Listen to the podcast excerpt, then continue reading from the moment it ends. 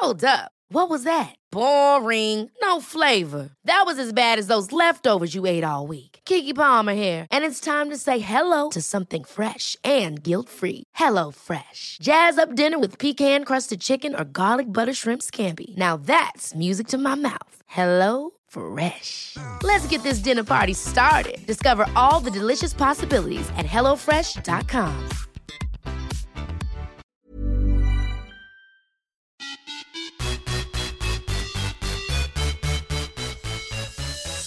Det är 2021 och vi är tillbaka med ett nytt avsnitt av podden Viss och Sven on the run. Och jag är ju väldigt nyfiken på hur du har haft det under de här veckorna Sara. För vi har ju nämligen inte hört någonting sen typ tre veckor tillbaka. Ja, precis. Jag har saknat dig Josefin. Jag saknar dig också. Jättemycket. Och det känns väldigt tydligt nu när, man, när vi skulle ringa sen, när man bara, åh gud, det här var väldigt roligt att äh, prata uh, med dig igen. Ja. Jag har haft det jätte, jättebra. Eh, härlig jul. Eh, vi, det slutade faktiskt med att vi faktiskt eh, åkte till Åland i alla fall. Mm. Vi trixade och tänkte hur vi skulle kunna göra och sådär och då insåg vi eh, så här att eh, vi har ju typ varit isolerade hela tiden, men då hade vi även Rasmus hemma veckan innan vi åkte. Så att vi ja. var helt isolerade innan vi åkte och sen så eh, tog vi hytt på färjan, satt i hytten och sen så var vi eh, då som i karantän på Åland också, så vi var bara hemma hos mamma och pappa och det var otroligt mysigt och jag känner att jag det var värt att vara så isolerad och karantän för att få träffa dem. För att vi, jag insåg också, jag börjar jobba om tre veckor och då kommer inte vi att kunna isolera oss längre. Eh, Lasse kan mm. ju jobba hemifrån så därför kunde vi göra det nu. Men jag känner att sen börjar jag jobba och då kommer vi inte att kunna ha den möjligheten. Så då kanske det inte blir att vi ses förrän i sommar högst antagligen då. Nej men så mysigt för dem att träffa barnen tänker jag. Ja. Så, nej men så det var faktiskt, eh, det var jättebra och eh, vi, jag har liksom så här mått bra, vi har haft lediga dagar tillsammans, mer tid på ett kvalitetssätt. Eh, även alltså, även vår lilla familj har fått mer tid mm. ihop och mm. eh, också har jag som småtränat nästan, alltså nästan varje dag. Det var härligt. Eh, ja, och det tänker jag, det är ju verkligen ett tecken på att man har liksom varit i balans och sådär. Att man också har känt att träningen, och mycket då, eh, jag har ju inte kunnat vara på gym eller, eller något sånt såklart, men hemmaträning och uteträning framförallt. Så det var mm. jätte, jätte skönt. Hur har, hur har du och ni haft det?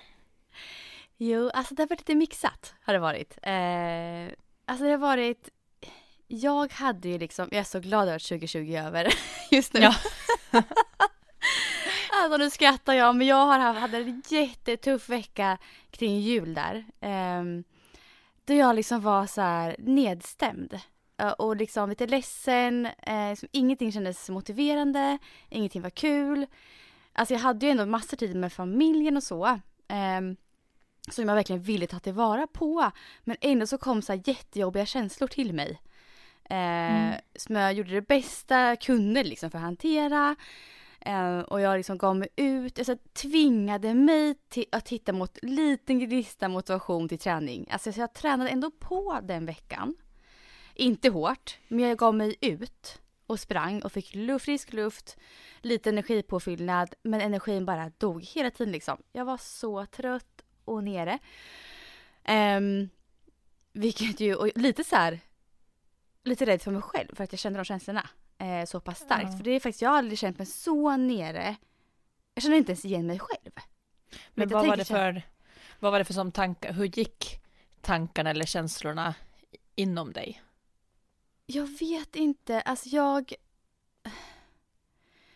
Jag tror liksom att dels är att man liksom inte får träffa människor man tycker om väldigt mycket, som man älskar, utanför familjen då såklart.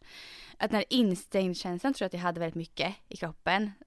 Um, och bara jag ville bara träffa folk och kramas och du vet den grejen. Jag frustrerad var jag mycket över det. Eh, och det har ju legat länge nu men det var så tydligt över ny, jul på något vis. När man ska träffa nära och kära så kom nog det till mig väldigt starkt. Att nej, nu vill mm. jag vara där och kramas. Nu vill jag vara där och visa att jag, jag vet så här, jag vill bara träffa människor. Um, och så kan man liksom inte det.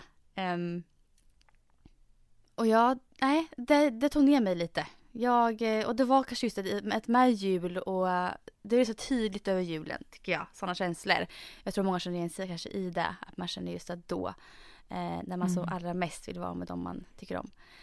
Eh, så där var det och sen så hade vi ganska, haft ganska så jobb, eller mycket så här jobb, jobbperioden var ganska tung innan jul också. Eh, och så skulle man bara landa och ta det lugnt och försöka njuta. Och att jag inte kunde göra det eh, fick mig att känna mig så här lite misslyckad över att jag inte kunde bara så här, njuta av vad då med familjen. När jag verkligen hade tid. Och då vart jag liksom nedstämd.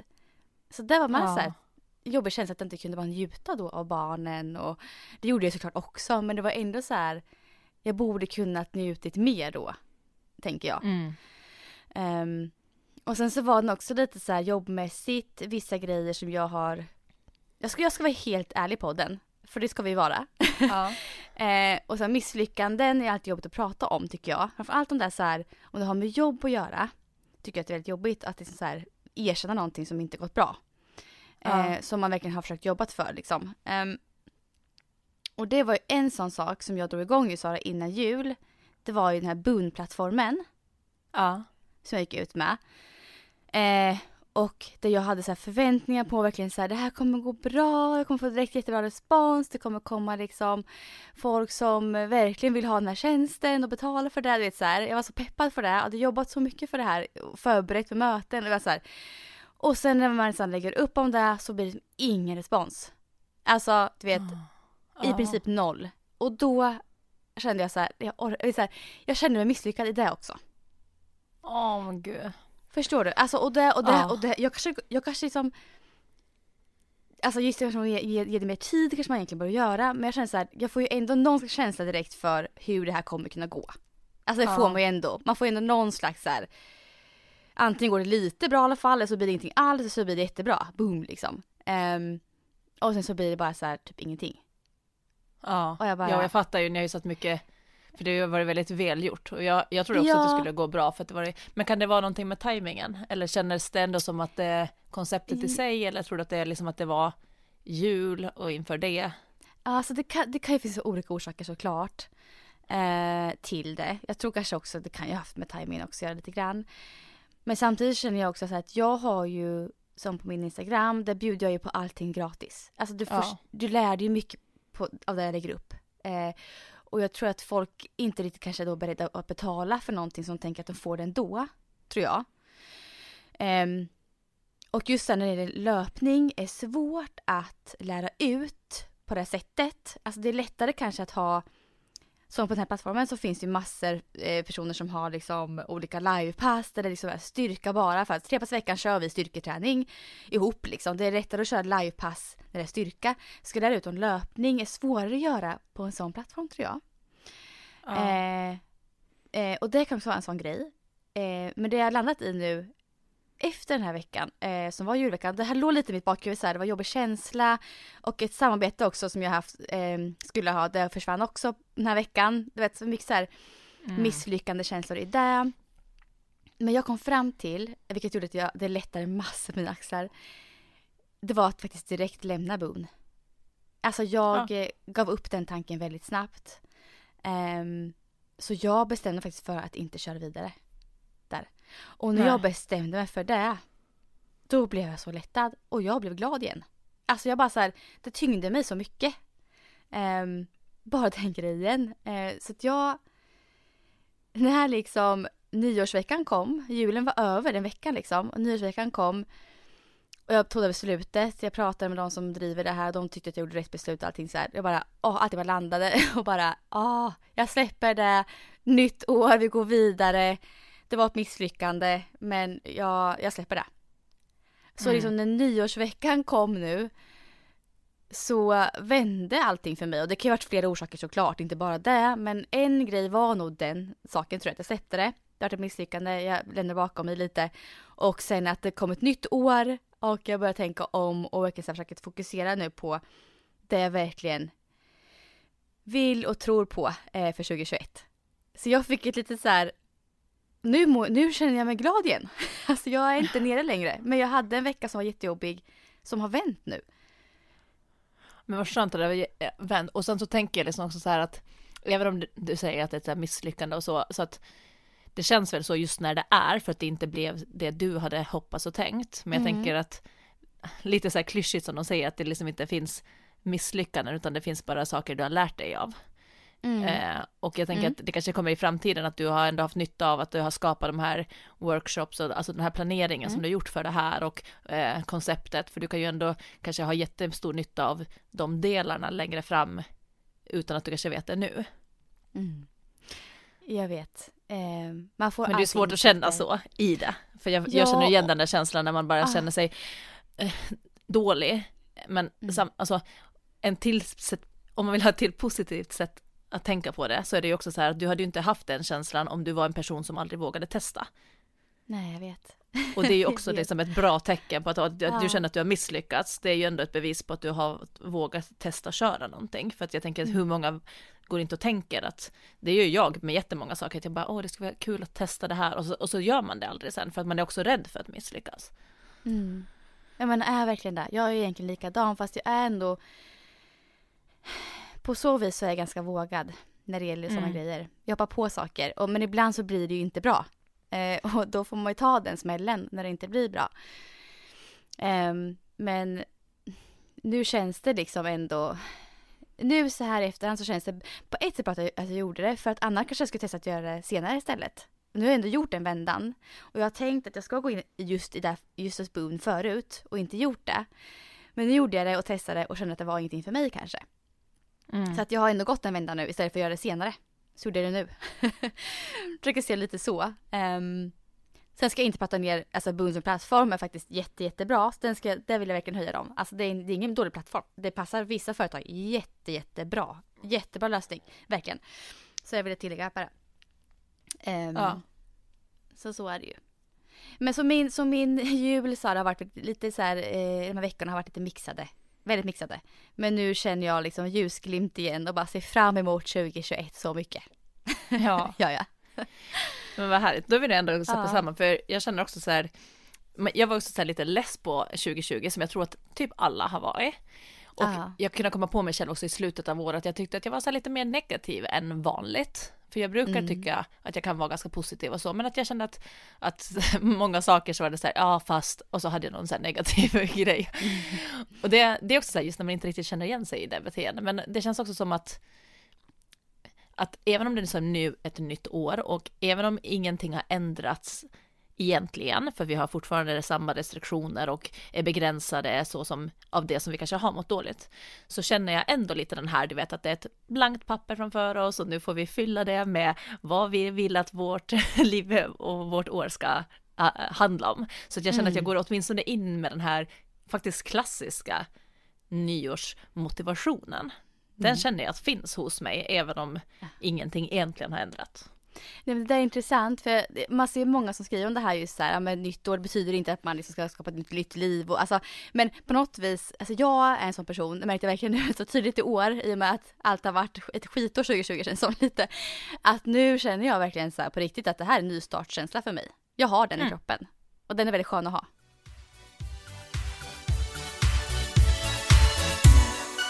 Har du som funderat så här, vad är det som du vill eh, att ska vara en ny start? Eller har du liksom funderat, klassiska, vissa har ju nyårslöften eller mål eller Mm, så här, mm. har, du, har du hunnit funderat liksom på ditt kommande år, vad det är du önskar att det ska innehålla? Ja, alltså jag har satt upp faktiskt för första gången på väldigt länge alltså konkreta mål, verkligen, för det här året. Ehm, jag brukar ha svårt att sätta upp konkreta mål så på det sättet, men jag har faktiskt gjort det nu. Ja, jag tänkte det. Så jag har en lista, ja, jag har en lista framför mig här. Ehm, Ja, vad spännande. Ja, ska jag dra den eller? Ja, berätta, berätta. Ehm, det är vissa grejer som är väldigt konkreta. Ehm, Mm. Den första punkten det är att skriva träningsdagbok 2021, hela året. Ja. Mm. Vad, hur gör du Ehm. den då? Ska du ha den, har du bestämt, har du ett häfte eller har du? Jag har Digitalt? Google Sheet- Ja, digitalt. Mm, Ja. har jag. Jag skapade det häromdagen eh, och har skrivit upp nu januaris träning än så länge. Och det är, fan, jag tror att det är en bra grej för mig. Eh, Ja. För då kommer jag verkligen se så här, jag kommer se att jag tränar, för ibland känner jag så här, för jag har inte gjort någonting den här veckan, men då kommer jag verkligen se att jag, har, jag tränar. och också kanske se om det blir för, för jag är väldigt, Jag har lätt för att köra pass som liknar varandra väldigt mycket och inte variera så mycket. Så mm. då kan jag se att jag inte varierar träning kanske en vecka och försöker få in mer variation veckan efter. Alltså så jag verkligen ser vad jag gör. Eh, för jag, man glömmer bort tycker jag annars vad man har tränat. Ja. Jätterätt. Ja, man tror att man ska komma ihåg och speciellt så här tycker jag med, med typ eh, vikter eller tider på intervaller, alltså ja. sen eh, ja. siffror. Så tänker ja. man så här, men jag kommer komma ihåg att jag hade 40 kilo på stången nästa gång. Ja. Och det gör man inte. Man, Nej, man kommer inte ihåg vad man har haft. inte på alla övningar. Nej. Nej, alltså nej, verkligen. Så att ja, det ska jag faktiskt göra. Och är det så här typ att jag kanske känner någon skadekänning på något pass eller att jag var trött och så då lägger jag till liksom notis liksom så här att jag kände lite knät där. Alltså så här, försöker liksom ja. ja få lite struktur på tränings, eh, träningen där så att jag kan planera träningen bättre, tänkte jag. Och det låter jättebra. Mm. Och väldigt olikt mig. Verkligen. alltså det här är inte jag. ja fast det är fortfarande träningsdagbok, det är ju ändå liksom mm det är ju ändå att du skriver ner vad du har gjort, så det är ju inte så här att du ja. eh, eh stenhårt eh, skriver en plan framåt som du ska följa. Nej. För det vet Nej. vi ju, vi som har lyssnat länge och känner mm. dig, så vet vi ju mm. att det funkar ju inte för dig. Du Nej. måste ju ta lite för dagsform. Men ja. det här är ju ändå, det här blir ju ändå ett sätt som du kan använda din, din historia som inspiration mm. framåt. Mm. Det är precis så jag tänker, verkligen. Eh, och sen så har jag också en punkt som har med kost att göra. Alltså jag vill ta hand om mig själv mer inifrån. Jag, jag vill äta mer, äta mer varierad mat och mer grönt. Det är så ett mål jag har också. För jag, alltså jag, jag är inte jättenoga med min kost och där vill jag, jag vill inte bli för, för noga heller på något sätt. Så det går Nej. till överdrift. Men bara ändå så se till att verkligen få i mig mer grönt och variera rätterna för att jag är så himla dålig på det. Eh, så det är faktiskt en, ett mål som jag har också. Eh, väldigt tydligt.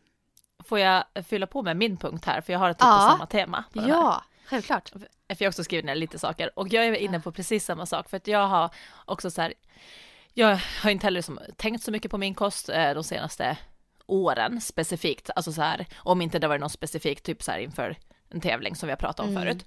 Men annars så har det bara så här, eh, jag äter när jag är hungrig och jag äter mig alltid liksom väldigt mätt av det som finns. Det är inte så, det spelar inte så jättestor roll för mig.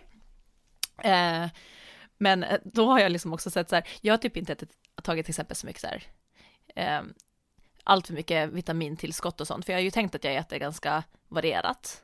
Eh, mm. och så, vissa perioder har jag tagit, och så här D-vitamin och sånt såklart nu.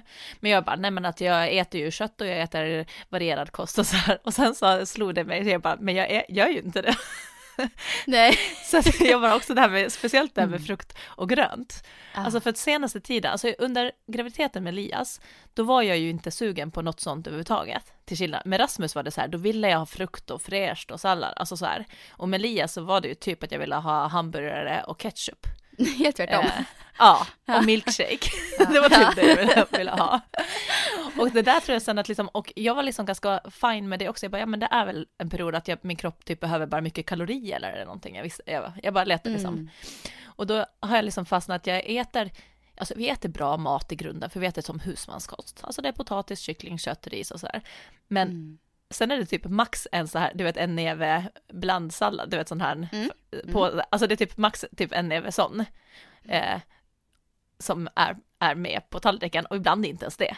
Eh, och ibland då när jag är som lite så här små hungrig eller sugen efter jag ätit upp min portion, då har jag typ tagit en macka till. Mm. Och då insåg jag så här, men alltså jag kanske borde försöka säga lite med frukt och grönt.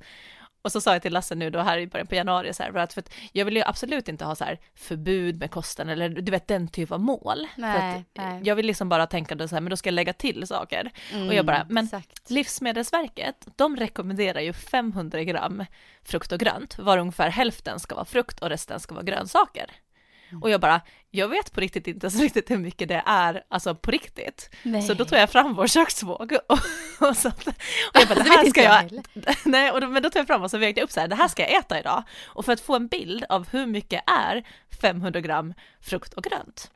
Ah. Och då såg jag så här, okej, okay, det här är mycket mer än vad jag brukar äta om dagen.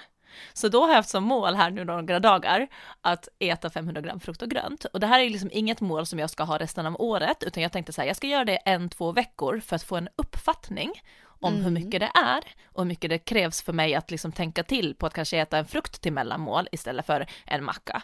Eller alltså så här, för att, för att liksom få ihop den där. Och då var det den där första kvällen, du vet, bara, då ska, ska jag äta choklad på kvällen och så tog jag en bit och sen bara, oh, jag har fortfarande en morot, en clementin och åtta minitomater, sådana babytomater att äta upp. så tänkte jag så okej men då åt jag en bit choklad, så tänkte jag då äter jag upp de här först innan jag fortsätter med choklad. Och Ja. det var ju sen så här, då var jag ju ändå sen mätt efter, för då hade jag ätit liksom morot, clementin och åtta minitomater. Och jag bara, äh, jag, jag, det räckte med en bit choklad. Och, och, där, och då blir det ju automatiskt också så här att man kanske äter mer av det som man ska äta mer av. Eh, Ja. För att man ska checka av att lägga till det och inte tänka att jag får inte äta choklad för att jag äter ju fortfarande så här choklad och sånt eh, om jag är sugen på det men det blir ju ofta att man kanske inte blir lika sugen om man har eh, ätit det här allt vad man ska äta också. Nej men precis. Det roliga Så är jag så här tänkte- nu det, det roliga är att Ja. jag sitter här med, jag sitter här med choklad här och skrattar. Ja, och lite kan jag tycka att till och med det är skönt också, det vill säga till exempel att första januari, då vill jag typ ta en chokladbit för att inte börja så här, oh jag ska se hur långt på nya året jag klarar utan socker. Alltså förstår du, så att jag vill nästan Mm, bara bryta den tanken direkt och Mm, äta mm, choklad. mm. Eh, så att jag också äter kanske en eller två bitar, ja men typ varje dag, men det har gjort ändå ganska stor skillnad det här med att också, att, att också se över liksom frukt och grönt och att det blev nästan som ett så här, ah, så här mycket ska jag äta och, och sen, sen kommer inte jag liksom ha kvar det som är så här, åh det här ska jag göra året ut, men jag hoppas och tror att nu när jag har sett och fått en förståelse för hur mycket det är, det så, så kommer jag automatiskt att börja välja en morot och en clementin och alltså någonting, Mm. alltså så här till, till maten eller till mellanmål eller till kvällsmål så att jag ser till att jag får in det och sen om jag märker att jag börjar tappa det här igen, då kan jag ju göra en sån här en vecka igen Mm, där jag precis. tänker på det. För det kan ändå vara ett tips att liksom bara kolla hur Mm. mycket är det egentligen så att man Mm. förstår. Eh, och det är ett ganska roligt sätt tycker jag att tänka på kosten för det blir mer så här praktiskt vad, vad ska jag göra istället för Ja. vad får jag inte äta eller sådär. Ja men, ja men verkligen, det kanske jag skulle kolla med hur mycket det är. Mm, Men kanske testa lite, det. bara, bara för att få ett hum om. För Ja, det är ju inga konstigheter, det är ju faktiskt vad som är Nej. rekommenderat liksom. Ja, ja, Mm. ja. Precis. Nu får du fortsätta. Ja. men min nästa punkt då. Ehm, ja, jag har som mål att hitta en bra balans mellan jobb och fritid. Mm. Och det här vet jag kommer krävas en del planering för att nå upp till. Ehm, och jag ska sätta en fundera på faktiskt hur jag ska göra det. Ehm, för jag känner att, alltså både jag och min sambo som jobbar i eget företag och vi har kontoret under där vi bor. så att det blir Mm. så här, vi har väldigt svårt på att skilja på jobb och fritid. Eh, och det gör att det blir irritationer alltså i, inom familjen ibland. Eh, när vi sitter, kanske jag sitter med datorn där uppe i knät och ska jobba och barnen vill leka och så tycker jag att de är för högljudda liksom. Det, det blir inte bra. Ehm, så att eh, hitta en bättre balans där eh, och verkligen så planera in jobb ordentligt. De här timmarna idag kommer jag sitta och jobba. Då kör jag utan liksom att eh, göra andra grejer emellan. Så då jobbar jag och sen tar jag fritid. Går- Då går jag hem liksom, jag går härifrån kontoret. Ehm, så mer så. Det ska jag verkligen försöka få in. För det kommer att göra väldigt mycket för oss här hemma. Ja. Och sen så har jag en punkt som är verkligen så här träningsdejta mer. För där känner jag, jag har, jag är sån som har sprungit väldigt mycket själv. Eh, ja, väldigt mycket själv och inte alls mycket med andra människor. Eh, ibland springer jag med ett gäng i Motala, men väldigt sällan. Ibland mina systrar har gjort så här sporadiskt ibland. Men det är Men sätt att ni har gjort lite nu på Ja, jullovet. nu, precis. Och jag inser ju liksom hur värdefullt det är. Eh, det har ju varit en grej som har lyft mig eh, från nyår här. Alltså att, jag, att vi har hittat tider ihop och planerat in det. Så nu så kommer vi försöka köra två gånger i veckan. Att vi springer ihop i skogen. Och får vår prattid, ventilera saker, tankar. Eh, alltså det är så terapeutiskt. Det är så skönt. Så den, mer av det vill jag ha det här året. Eh, och det ska jag se till att få. Så det känns som ett väldigt så här enkelt mål ändå för mig att få till också. Det kommer liksom bli av. Det låter bra Så att du har det- liksom hittat de här, vad som ger dig Ja, energi. ja lite där har jag hamnat verkligen i tänket. Ehm, Så det är egentligen faktiskt, jo jag har i och för sig, ja, jag skulle ju också, jag vill hitta en tävling nu, en löptävling, det vill väl alla som springer just nu, eh, som jag ska jobba mot. Så jag försöker hitta en tävling som jag, det svåra är ju nu för vissa tävlingar finns ju fortfarande kvar, de ska bli av står det ju, men man vet ju fortfarande inte faktiskt hur det blir nu i vår med den, den saken. Um, och då har jag lite svårt för att planera någonting som jag inte vet om blir av. Så att jag ja. skulle vilja ha tävling som jag vet blir av. Eh, och det kanske blir höst istället då. Ja, jag hade satsat på hösten om jag var, för att jag, ah. jag tror att alla de här som ligger, vår, vår, alltså Göteborgsvarvet, tror... Vårhuset och alla de här, jag tror att de no. Alltså jag, jag kommer ihåg hur det var förra året, då ville de ju inte heller ställa in dem förrän typ veckan innan för att man hade hoppet mm. uppe. Mm. Och det är klart att de har det nu också. Men jag tror att ska, mm. vill man vara så här på, mer på säkra sidan så då tror jag faktiskt att man ska vänta till slutet av sommaren eller liksom efter sommaren. Ja, jag har ett lopp som jag drömmer om att få springa som jag har mejlat lite om här nu. Och blir det av så kommer jag avslöja det i podden framöver. Men det är, inte, mm. det är inte klart än. Men det, det är efter sommaren. Så att det, ja. det, det blir nog säkert av också. Tror jag. Så att en tävling att sikta mot att lägga upp lite planering inför vore kul eh, att ha. Ja. Så så ser det ut för mig här Sara. Gud vad kul! Ja. Och det var ju ändå, även om du så skriver ner det konkret, men det var ju ändå så här, eh, det var ju ändå liksom så här, kanske, vissa var lite mer specifika, men andra är ju mer också så här beteende och liksom ja. att du behöver liksom strukturera upp och hitta ett nytt hållbart sätt liksom. Mm. Mm. Verkligen. Hur ser eh, det ut för dig? Du hade ju det här med kosten där. Ja, kom vi in på. Ja, kosten. ja precis. Jag har liksom skrivit ner lite olika så här. Jag har ju till exempel nu under jullovet så har jag ju faktiskt börjat lite, lite med mina så här sprintpass. Mm. Även om det inte är så här Ja, jag sprint, har sett sprint. det. Ja. Och det känns ändå, det är egentligen ett ganska stort steg för mig att jag så börjar köra löpskolning och de här som man kallar så här tempos som är liksom eh, Alltså det är ju inte sprint sprint men det är en snabb intervall där jag bara gör en gåvila tillbaka och så springer jag. Och det jag inser, jag har kört två sådana pass nu.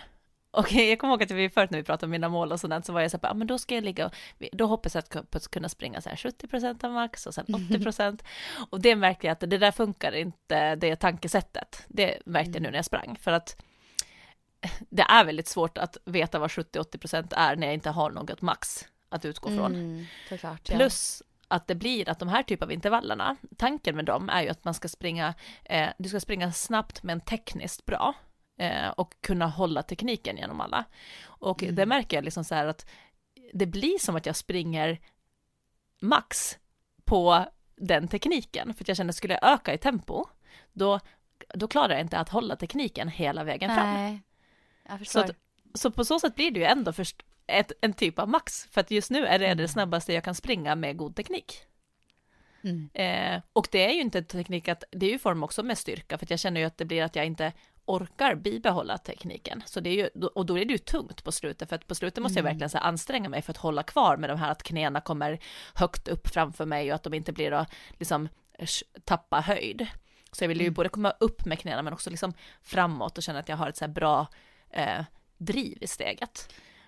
Och när jag blir trött så börjar jag ju tappa, du vet att knäna blir lägre och lägre och så. Och då, alltså, mm. då kan jag ju inte springa snabbare för att då tappar jag ju mer teknik. Alltså att springa mer sprintlikt är ju väldigt styrke liksom prövande. Det krävs mycket styrka. Det är ja. jättejobbigt. Så att det blev en liten sån här eh, upplevelse, bara ja, men och det var ganska skönt också, för då behöver jag inte fundera på vilken procent jag ligger på, utan Nej. jag springer så snabbt jag kan i, idag. Och sen förhoppningsvis så blir det lite snabbare för varje, eller med tiden liksom. Mm. Eh, för, och jag kände ju dagen efter, jag hade typ träningsverk i fotsulorna, mm. i vaderna, i magen, ja. i, alltså jag tror till och med att jag hade lite träningsverk som i bäckenbotten av att liksom allting behöver liksom hållas, alltså man är så aktiverad i allting när man springer så. Ja, men alltså jag tänker på det när man själv ibland kör sprintlikt. Så jag har ju börjat göra lite grann så här ibland för att det är lite kul att trycka på. Um, man, ja, man märker ju verkligen, jag har också träningsvärk efteråt. Det är ju så jäkla mycket jobbigare än att bara gå till yoga. Alltså du använder ju alla muskler i princip. Alltså det, det är så himla påfrestande för kroppen. Så jag tänker så här, jäklar vilken bra träning Sara får i sin sprintträning tänker jag då när jag kör. tänker ja. på dig då. Fan, det här är skitjobbigt när, liksom. när man inte har gjort det på länge, så löpskolningen ja. också. Just det, vaderna, mm, och framförallt att när jag steg upp på morgonen, du vet att jag känner att jag har träningsvärk liksom i men just det här, i, typ, vi trampade ju någon typ mot tårna. Ja. Alltså det har man inte typ tänkt på att man ens kan ha träningsvärk. Nej. och magen. Och det är nog bara av att jag har liksom Ah, ganska lågt ner i magen, som mer mer Mm. höftböjare upp mot magen. Och det är antagligen för att jag vet, verkligen har fokus på att verkligen orka få upp mina knän ordentligt i löpsteget, att de inte Mm. blir nere. Och då måste jag ju verkligen så här, alltså det blir ju tungt för mage och höftböjare att hålla knä upp i steget. Ja. Nej men så det är jag ju lite igång med. Och med det då så har jag också nu tänkt att eh, att jag vill liksom börja forma mina dagar lite till det här så som jag, som jag brukar göra med sprint. Att jag har sprintträning två gånger i veckan och styrketräning två gånger i veckan. Ja. Men sen att inte sätta så höga krav på vad de passen är, men mer bara lite börja forma mitt mindset att jag har löpträning två dagar, äh, styrka två dagar och sen får det bli lite kanske vad det blir. Men bara för att vänja mig med den rutinen och, och kroppen, alltså att kroppen ska vänja sig med den, de grejerna lite. Så så har jag väl tänkt. Eh, varför jag inte kan, nu är det ju jag då som inte sätter specifika mål. För att jag känner att det jag önskar mig mest av ganska tidigt 2021, det är ju sömn. Och innan, Ja. sömn, alltså jag skulle ge en liten uppdatering om den här sömnträningen. Det gick bra första två veckorna, sen gick han in i någon fas och sen har vi varit Jaha. på Åland och tillbaka och så, alltså Mm. det är så off det bara kan vara. så att vi är verkligen tillbaka. Han har Ja. tappat alla rutiner och vi försöker hitta så att nu, vi är tillbaka till att han vaknar, nej men åtminstone, han sover inte mer än två timmar i sträck. Eh, Men vi har fått bort i alla fall de här 30 och 45 minuterna, så oftast är det en och en halv eller två timmar. Mm. Men jag känner, alltså, det, det är mycket att ändå gå upp klockan 12, ja, men 2, det 4, är... alltså, Ja, alltså Ja. om jag skulle träna hård träning så kräver det mer sömn, bättre Ja, sömn. Det, det gör gör ju det. Så att jag känner att eh, jag, jag kan inte liksom sätta specifikt vad jag ska uppnå eller checka av när och sådär, för att det kommer att styras på eh, sömn och sen också hur länge och hur mycket han kommer att amma och sådant också. Så att, Mm. så att det är väl lite vad jag tänkt. Men jag gjorde liksom så här att eh, det var någon som hade gjort, eller det var någon som hade så tänkt till året, till 2021, vad man så vill eh, fortsätta med att göra, vad vi, man vill sluta med och vad man vill börja med. Och lite det Mhm. tankesättet hade jag eh, när jag skrev ner eh, mina mål och så. Och då på fortsätta med, då tänkte jag på den här, visst joggar vi, den, det, den här run streak slash yoga streak som jag körde. Mm. Jag kommer inte fortsätta med just den, men det jag tar med mig från den, det är just det här, alltså med att sänka tröskeln. Eh, vara Mm. nöjd med det som blir av, eh, blir av, att det behöver inte vara så mycket. Och att det här veta exakt vad man ska göra vilken dag, för att det var ganska enkelt och skönt tyckte jag att göra den där eh, visst joggar vi när man kom in i det och det som var enkelt och skönt det var så här att jag visste exakt vad som skulle göras den dagen och jag visste att tröskeln var låg. Mm. Och då blir det av hela, vad körde jag, en och en halv månad utan Mm. problem. Och då känner jag att det det, tankesättet vill jag ha kvar, Mm. så även nu om jag tänker att det är löpning och styrketräning eh, som jag ska göra fyra gånger i veckan och då tänker jag att de andra tre dagarna, det kommer få vara kvar yoga och rörlighet. Men tröskeln kommer fortfarande vara så här en kvart, det räcker. Men då vet jag, men det blir, bara för att det är lite mer saker nu än bara jogg och yoga, så är det ändå lite svårare tycker jag att få, få det gjort, även om jag kan sätta Ja. ut måndag eller det, tisdag eller det, men det var på något sätt ännu enklare när det bara var varannan dag, förstår du? Ja, vänta. Mm. Så men jag ska försöka ändå sätta ut det och då om det blir så här att jag ska göra styrketräning och att egentligen hade jag velat gjort ett så här eh, med knäböj och skivstång och sådant, men blir sen klockan åtta på kvällen, där hade jag ju vanligtvis bara, nej, det blev ingenting. Då ska jag ha kvar det här mindsetet från Visst joggar vi och göra typ en kvart styrketräning på vardagsrumsgolvet hemma. Mm. Eh, och, även, och inte tänka, jag har tänkt så här, ja men det kommer ändå inte hjälpa mig mot min sprint om jag gör liksom något mjölksyre eh, knäböj typ. I, men just nu gör det ju det, för det jag behöver är ju Mm. träning och eh, mindset att bara eh, alltså köra. Mm. Så att, vad jag tar med mig det är att fortsätta med yoga och rörlighet, fortsätta med sänkt tröskel, enkelhet och att liksom veta vad som ska göras när det ska göras. För det var någonting som verkligen jag tyckte att funka eh, jättebra från förra året här på slutet.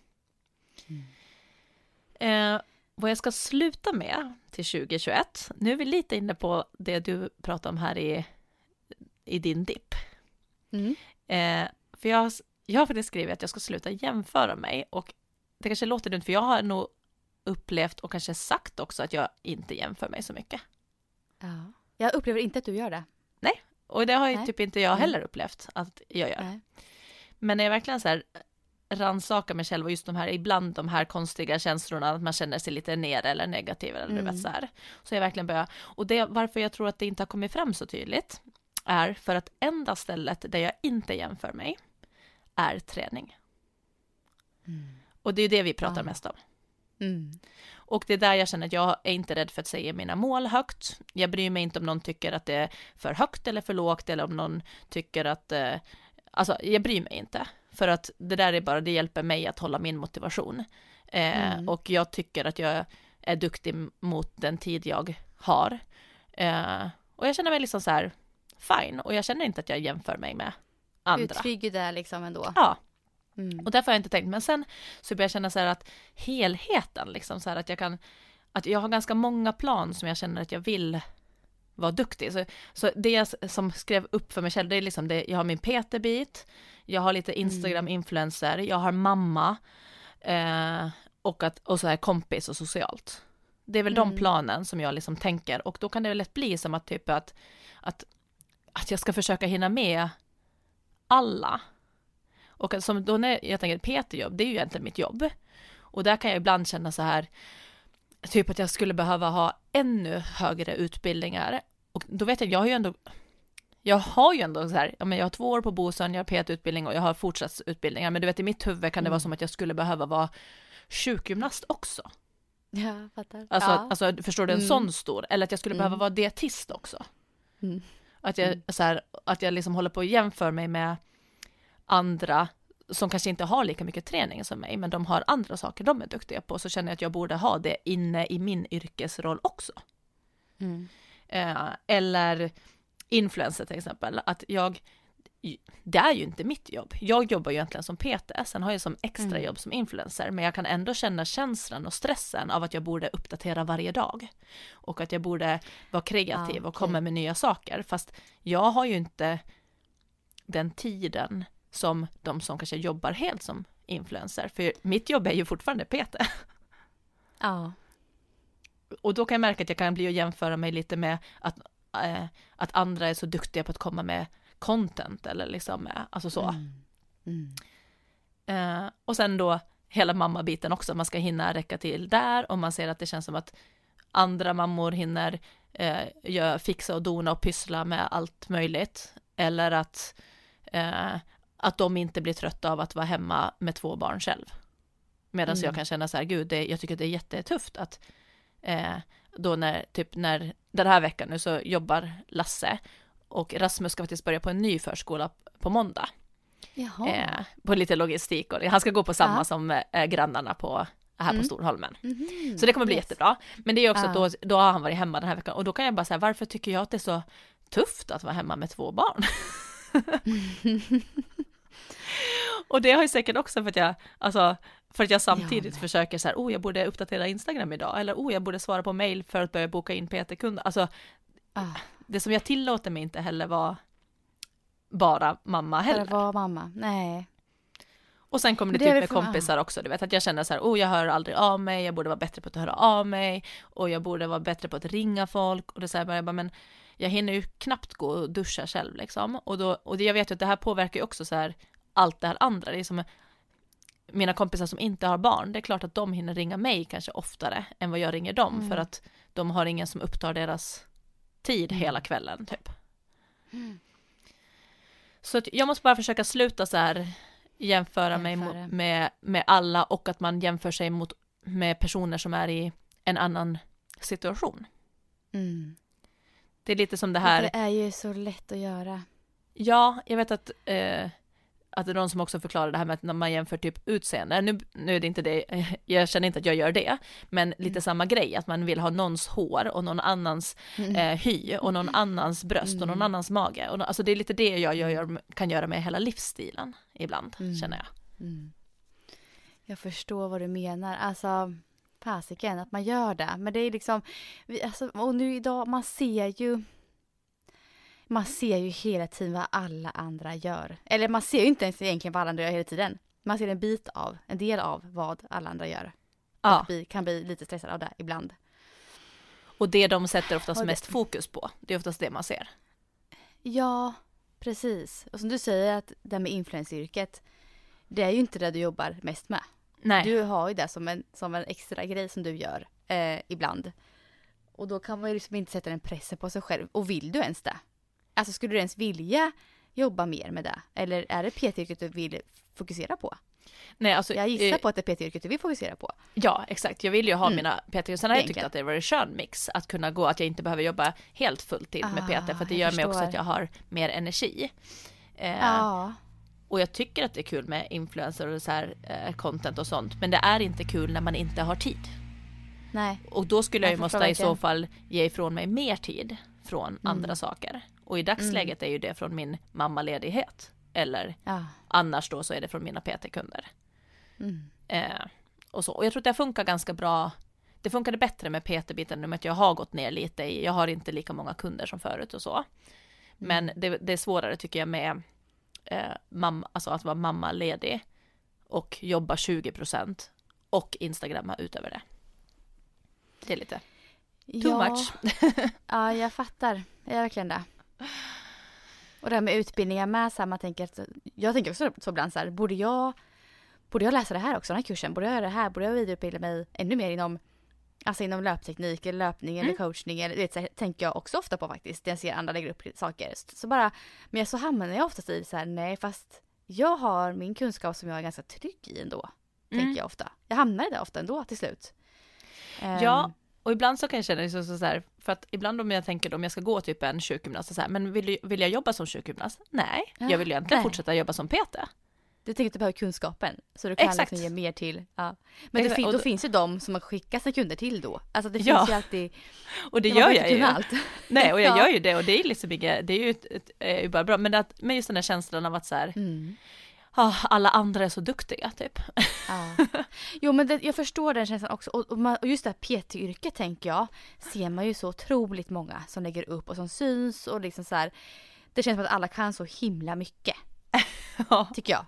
Eller hur? Alltså man bara såhär Ja. shit. Alltså så. men då. Och Ja, att jag- alla kan och jag- vara PT. Det känns också som så här, Ja, det finns är många hobby-PTs också. Som Ja. kan ibland lägga ut någonting superbra, men sen Mm. kan man ibland märka också så här, bara, vänta, att, att de kanske inte har kunskapen bakom det, utan de har sett Ah, något det inspirerande. Precis. Så att, precis. men det, det gör också, det fyller också ut eh, mängd, Mm. mängden, alltså vad som kommer Mm. ut, vad som finns. Mm, verkligen. Men jag, alltså det jag ser, om jag tänker dig nu Sara, så tänker jag verkligen så här att jag tänker verkligen kompetens eh, när jag tänker på dig, just i PT-yrket. Och framför allt väldigt mycket, jag tror du kommer, jag tror du kommer jobba mycket, mycket mer framöver, ännu mer med kanske mammor tänker jag. Jag var så här, du har ju världens liksom potential gällande just den målgruppen tänker jag. Ja, men jag hoppas det och jag tror nu är ju också väldigt roligt tycker jag med mammor i och med att man är i den Jag lite förstår bubblan. det, du är där själv. Kjell. Ja. Mm. Eh, och, och det är ju de utbildningarna jag har sökt mig till också och, och gått egentligen de som man ja. kan gå i Sverige som är på olika nivåer. Alltså det, sen finns det ju flera sä- säkert som är på samma grund. Men typ Mm. den här mentorskapet finns det ju ingen, vad jag, vad jag har hittat så finns det ju ingen som är liksom mer nischad och fördjupad. Mm. än vad den är. Men då känns det ändå som att man så här, de som håller den, de är ju du vet så här fysioterapeuter med inriktning på det. Så man bara, åh jag kommer ju aldrig vara så Mm. duktig som dem. Men det behöver jag kanske inte vara heller, för de jobbar ju inte med träning. Exakt. Eh, så där kan man ju ändå vara kanske Mm. bättre på att ö, ö, alltså förstå träningen kontra till problematiken. Mm. Men, ja, Precis. ja, men eh, det är eh, snällt att du... Ja, men verkligen. Jag tror, jag tror att folk tänker verkligen det om dig. Alltså verkligen. Ja, och jag tror att jag brukar ha, vara mer så här trygg i med Kjell på det sättet också. Men jag tror att det här har också, du vet när man har varit föräldraledig, varit hemma nästan i, Ah, eller varit hemma i sju månader. Ja. Och jag tror att det är Mm. ganska vanligt oavsett vad man jobbar med. Mm, Att man börjar säga, nu ska jag snart gå tillbaka, shit vad, vem är, vem är jag att komma med? Alltså lite så. ja, ja. Ja, jag förstår precis. Man har varit borta Alltså- från den världen så länge liksom. Ja.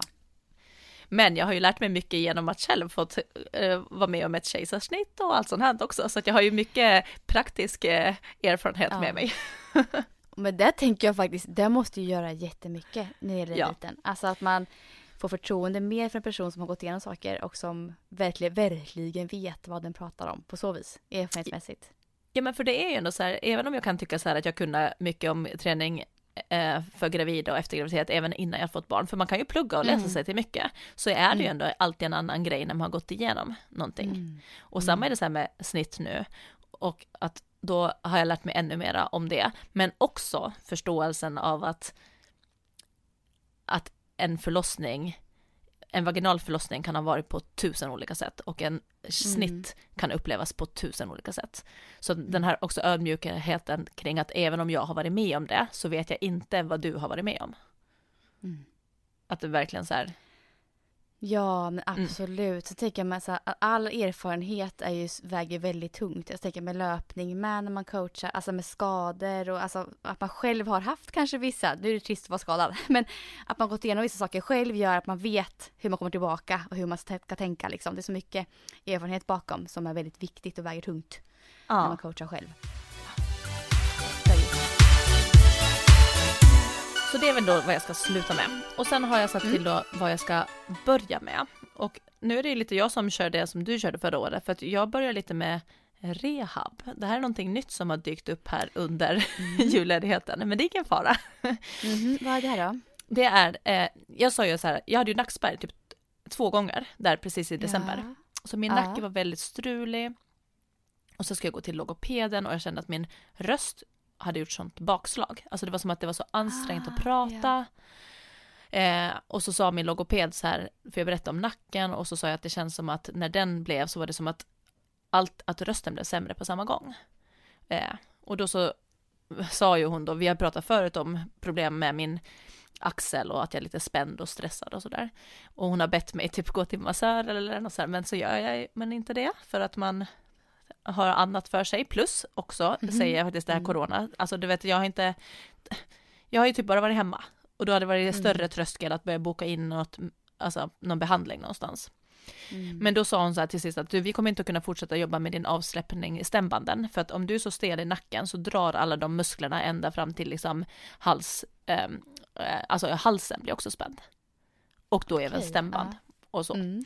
Så att hon bara, du behöver liksom få koll på axlar, rygg och nacke innan du helt kan känna att du kan slappna av även i hals och stämband.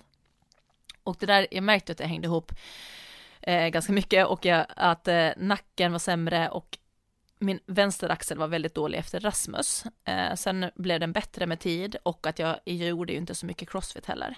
Men jag har ju exakt samma problem igen med min vänsteraxel. Jag har svårt att hänga nu för tiden. Jag har svårt att hålla armarna liksom ovanför huvudet. Men samtidigt, det stör mig ju inte så länge jag inte är i de positionerna. Så du vet att man har inte, jag har inte gått runt och haft ont. Nej. Men då kände jag så här, det är dags att ta, ta tag i det här, för jag vill ju såklart kunna göra, alltså hänga och göra saker och vara obegränsad i min rörelse. Så då har jag börjat gå till sjukgymnast nu, för att hjälpa med min axel och bröstrygg och nacke. Eh, och det här är ju liksom verkligen så här, inga konstiga övningar som jag ska göra. Alltså, jag hade ju kunnat gjort det här programmet typ till mig själv, men igen där som vi också pratade om att coacha sig själv, man vet vad man borde göra, men man gör det ju Mm. inte. Mm. Men nu när jag har då så här, jag ska dit om en vecka igen och då gör jag det. Och nu har jag gjort rehab varenda dag. Eh, och så här enkla gummibandsrodd, rotationer, eh, lite rörlighet för bröstrygg. Och det är så här, det känns så skönt att också på något sätt vara igång med den här rehaben och ta hand om hela min kropp. Och verkligen här, nej men Mm. det är inte bara sprinten på sikt utan jag vill ju kunna stå på händer och hjula och alltså vara obegränsad i min, jag vill inte gå och ha ont i en axel. Men vad bra att du tar tag i det här. Mm. Men det, så det var lite via logopeden, men jag, nu är jag väldigt glad. Och sen ska jag säga det, varför jag också är så motiverad att göra det här. Eh, det var en ny tanke. Det kommer mycket nytt från mig här nu. Dels att jag så här ska sluta jämföra mig. Det är att jag är motiverad av ett utseendemål. Alltså ut, och det är också så här, ja, ja. men vet du, och det kom från det här för att när jag var hos sjukgymnasten och jag ser hur min hållning ser ut. Ah. Alltså den, jag är så extremt framåtroterad nu. Jag är nästan Mm. kutryggad för att jag har gått så böjd så länge Okej, framåt och ja. burig och där och att jag tror också att första typ två, tre veckorna efter snittet så hade jag så ont i snittet så jag kunde, då kunde inte jag resa på mig. Alltså jag gick Mm. lite framåtlutad för att inte dra i det. Och tre veckors eh, framåtkupad tror jag att satt sina spår och så har jag lite hamnat kvar i det. Eh, och då kände jag så här, nej men alltså gud, så här, jag, vill inte, jag vill inte se ut så här. Alltså jag vill inte Nej. gå runt med den här hållningen. Och så började jag tänka så här, jag, jag, jag har aldrig liksom brytt mig så mycket om att, eh, att folk har sagt så här att jag har haft en så vältränad rygg eller någonting. Men du, nu då när jag såg hur den är bara så här kutad, jag bara, mina muskler syns ju inte ens när de är i det här läget, utan jag måste liksom komma upp lite. Ja. Så jag, bara, Ja. jag, jag vill ha tillbaka min ryggtavla och jag vill ha tillbaka min stolta hållning. Och det blir ju som ett blir det ett utseende. mål. Ja men då blev det som ett så här utseende för jag bara, men. På, det, på det här sättet är det ju bra för jag kände ju att det ökar min motivation jättemycket. Yes. Mm. Så att jag kände att den här rehaben jämfört med typ logopedövningar för stämbanden eller knipövningar för bäckenbotten, det är ju sådant som ingen ser och ingen ger den en high five för att man har liksom Nej, att det är så tråkigt. Men då när det här kom och jag kände så här, oh, jag kände att nu börjar jag få lite bättre hållning och nu kommer axlarna bak och jag ser liksom mer atletisk ut igen. Då var det som att jag varit jättepepp för att det syns. Nu sträcker jag på mig här jättemycket, drar bak axlarna. Sitter där. Ja, men verkligen. Ja. Så det slog men mig också så här bara, ja, jag bara gud, jag är motiverad av ett eh, Mm. utseendemål. Men det är, det är faktiskt, det är lättare att vara det. Mycket lättare. För jag bara, Mycket lättare, ja.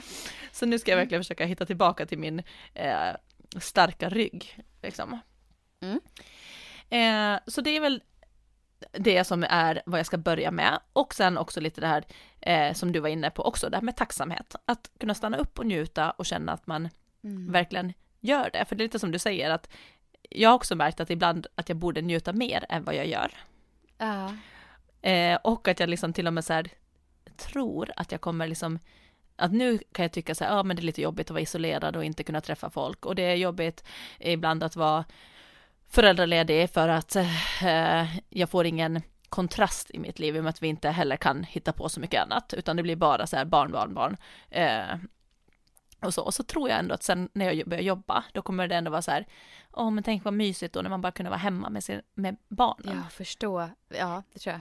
Och jag tror till och med att när coronan är över och vi får lite längre distans, så tror jag nästan att jag kommer typ så här eh, försköna bilden av det. Bara, men tänk vad skönt det var då under corona, man, man hade tom kalender, inga planer, man kunde liksom bara, man behövde inte tacka nej till saker, utan för att det var bara, alltså förstår du, jag tror till och med att jag kommer Ja. att kunna, Nej men jag tror också det Sara, jag tror många kommer känna så.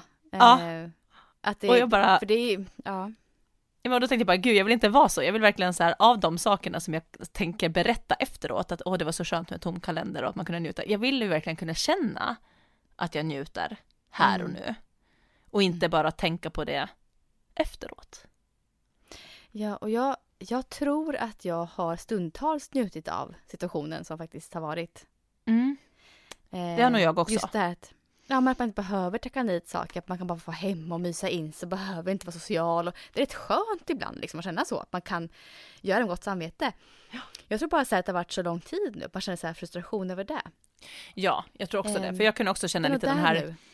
Lite den här fear of missing out, som är, alltså man ville vara med på allting. Mm. Och då blev det i början så här när man inte ens behövde ha en ursäkt till varför man inte kunde komma eller något sånt. där. Mm, Så mm, var det nästan så här skönt. Men nu har det Ja. kanske gått för lång tid, att nu börjar det vara så här, okej jag vill kunna gå.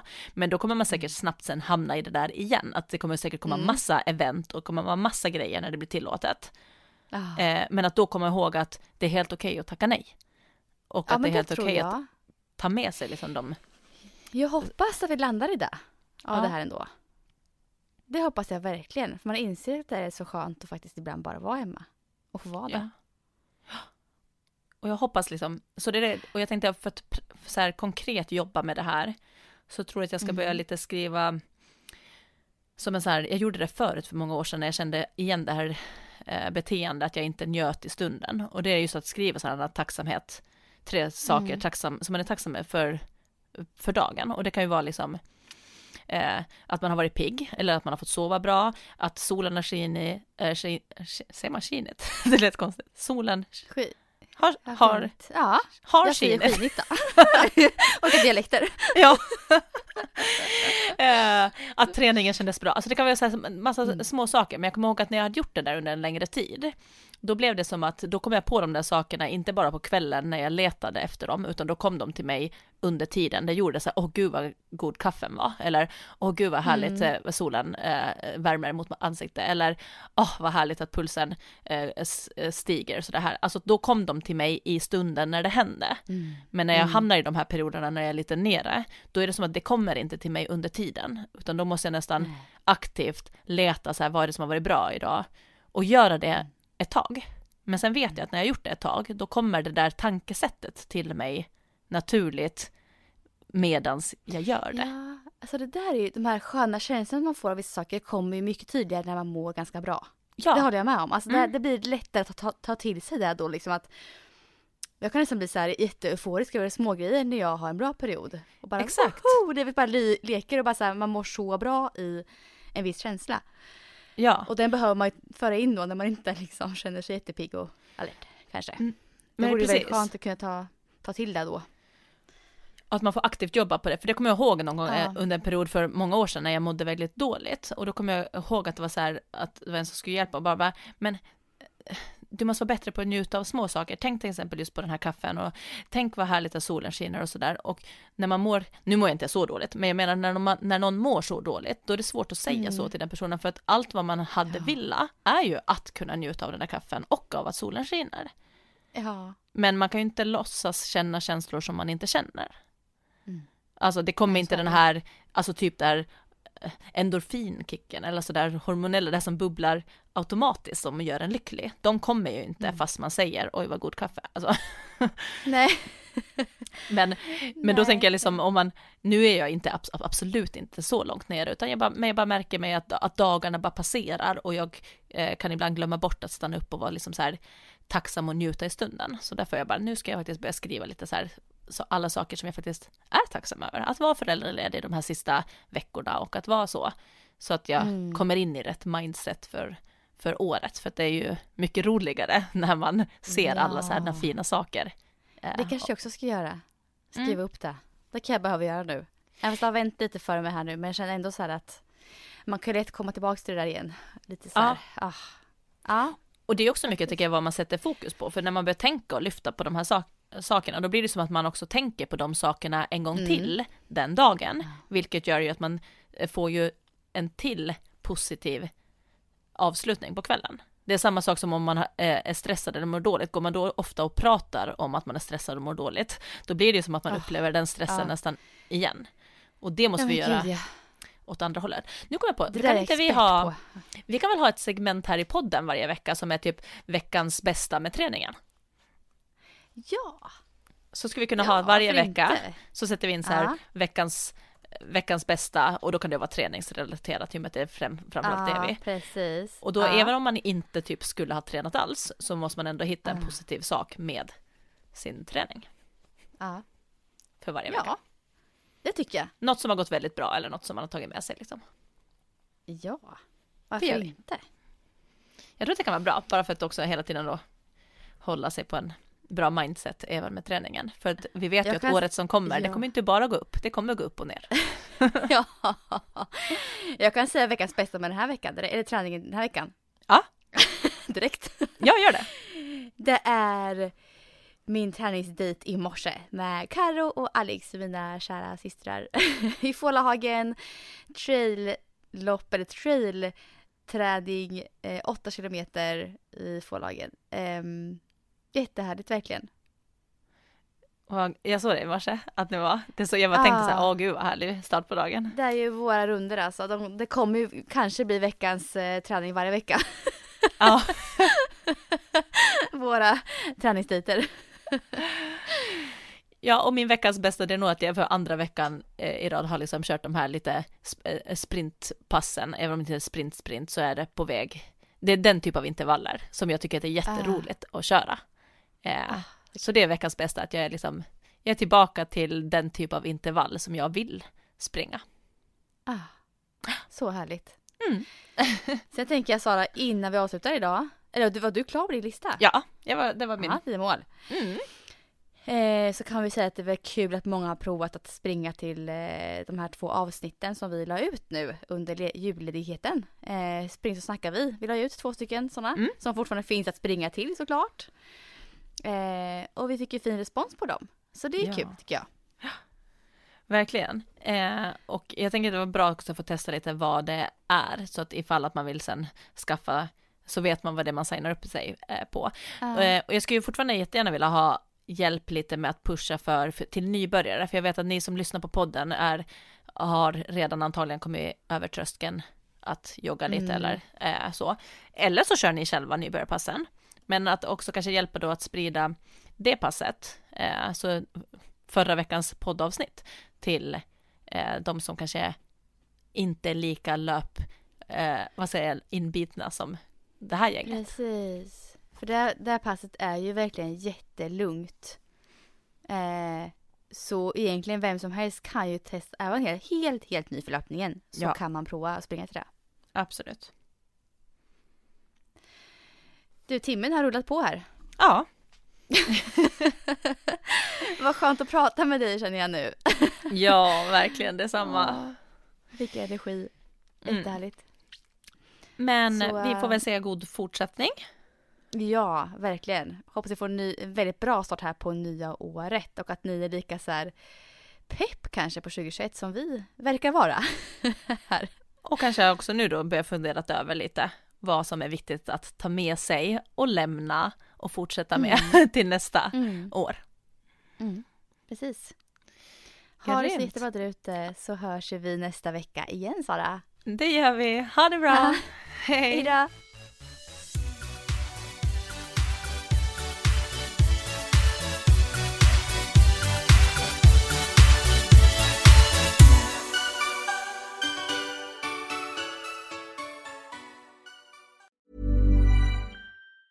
Ever catch yourself eating the same flavorless dinner three days in a row? Dreaming of something better? Well, HelloFresh is your guilt-free dream come true, baby. It's me, Gigi Palmer.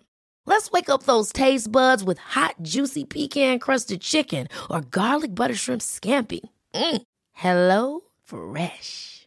Stop dreaming of all the delicious possibilities and dig in at HelloFresh.com.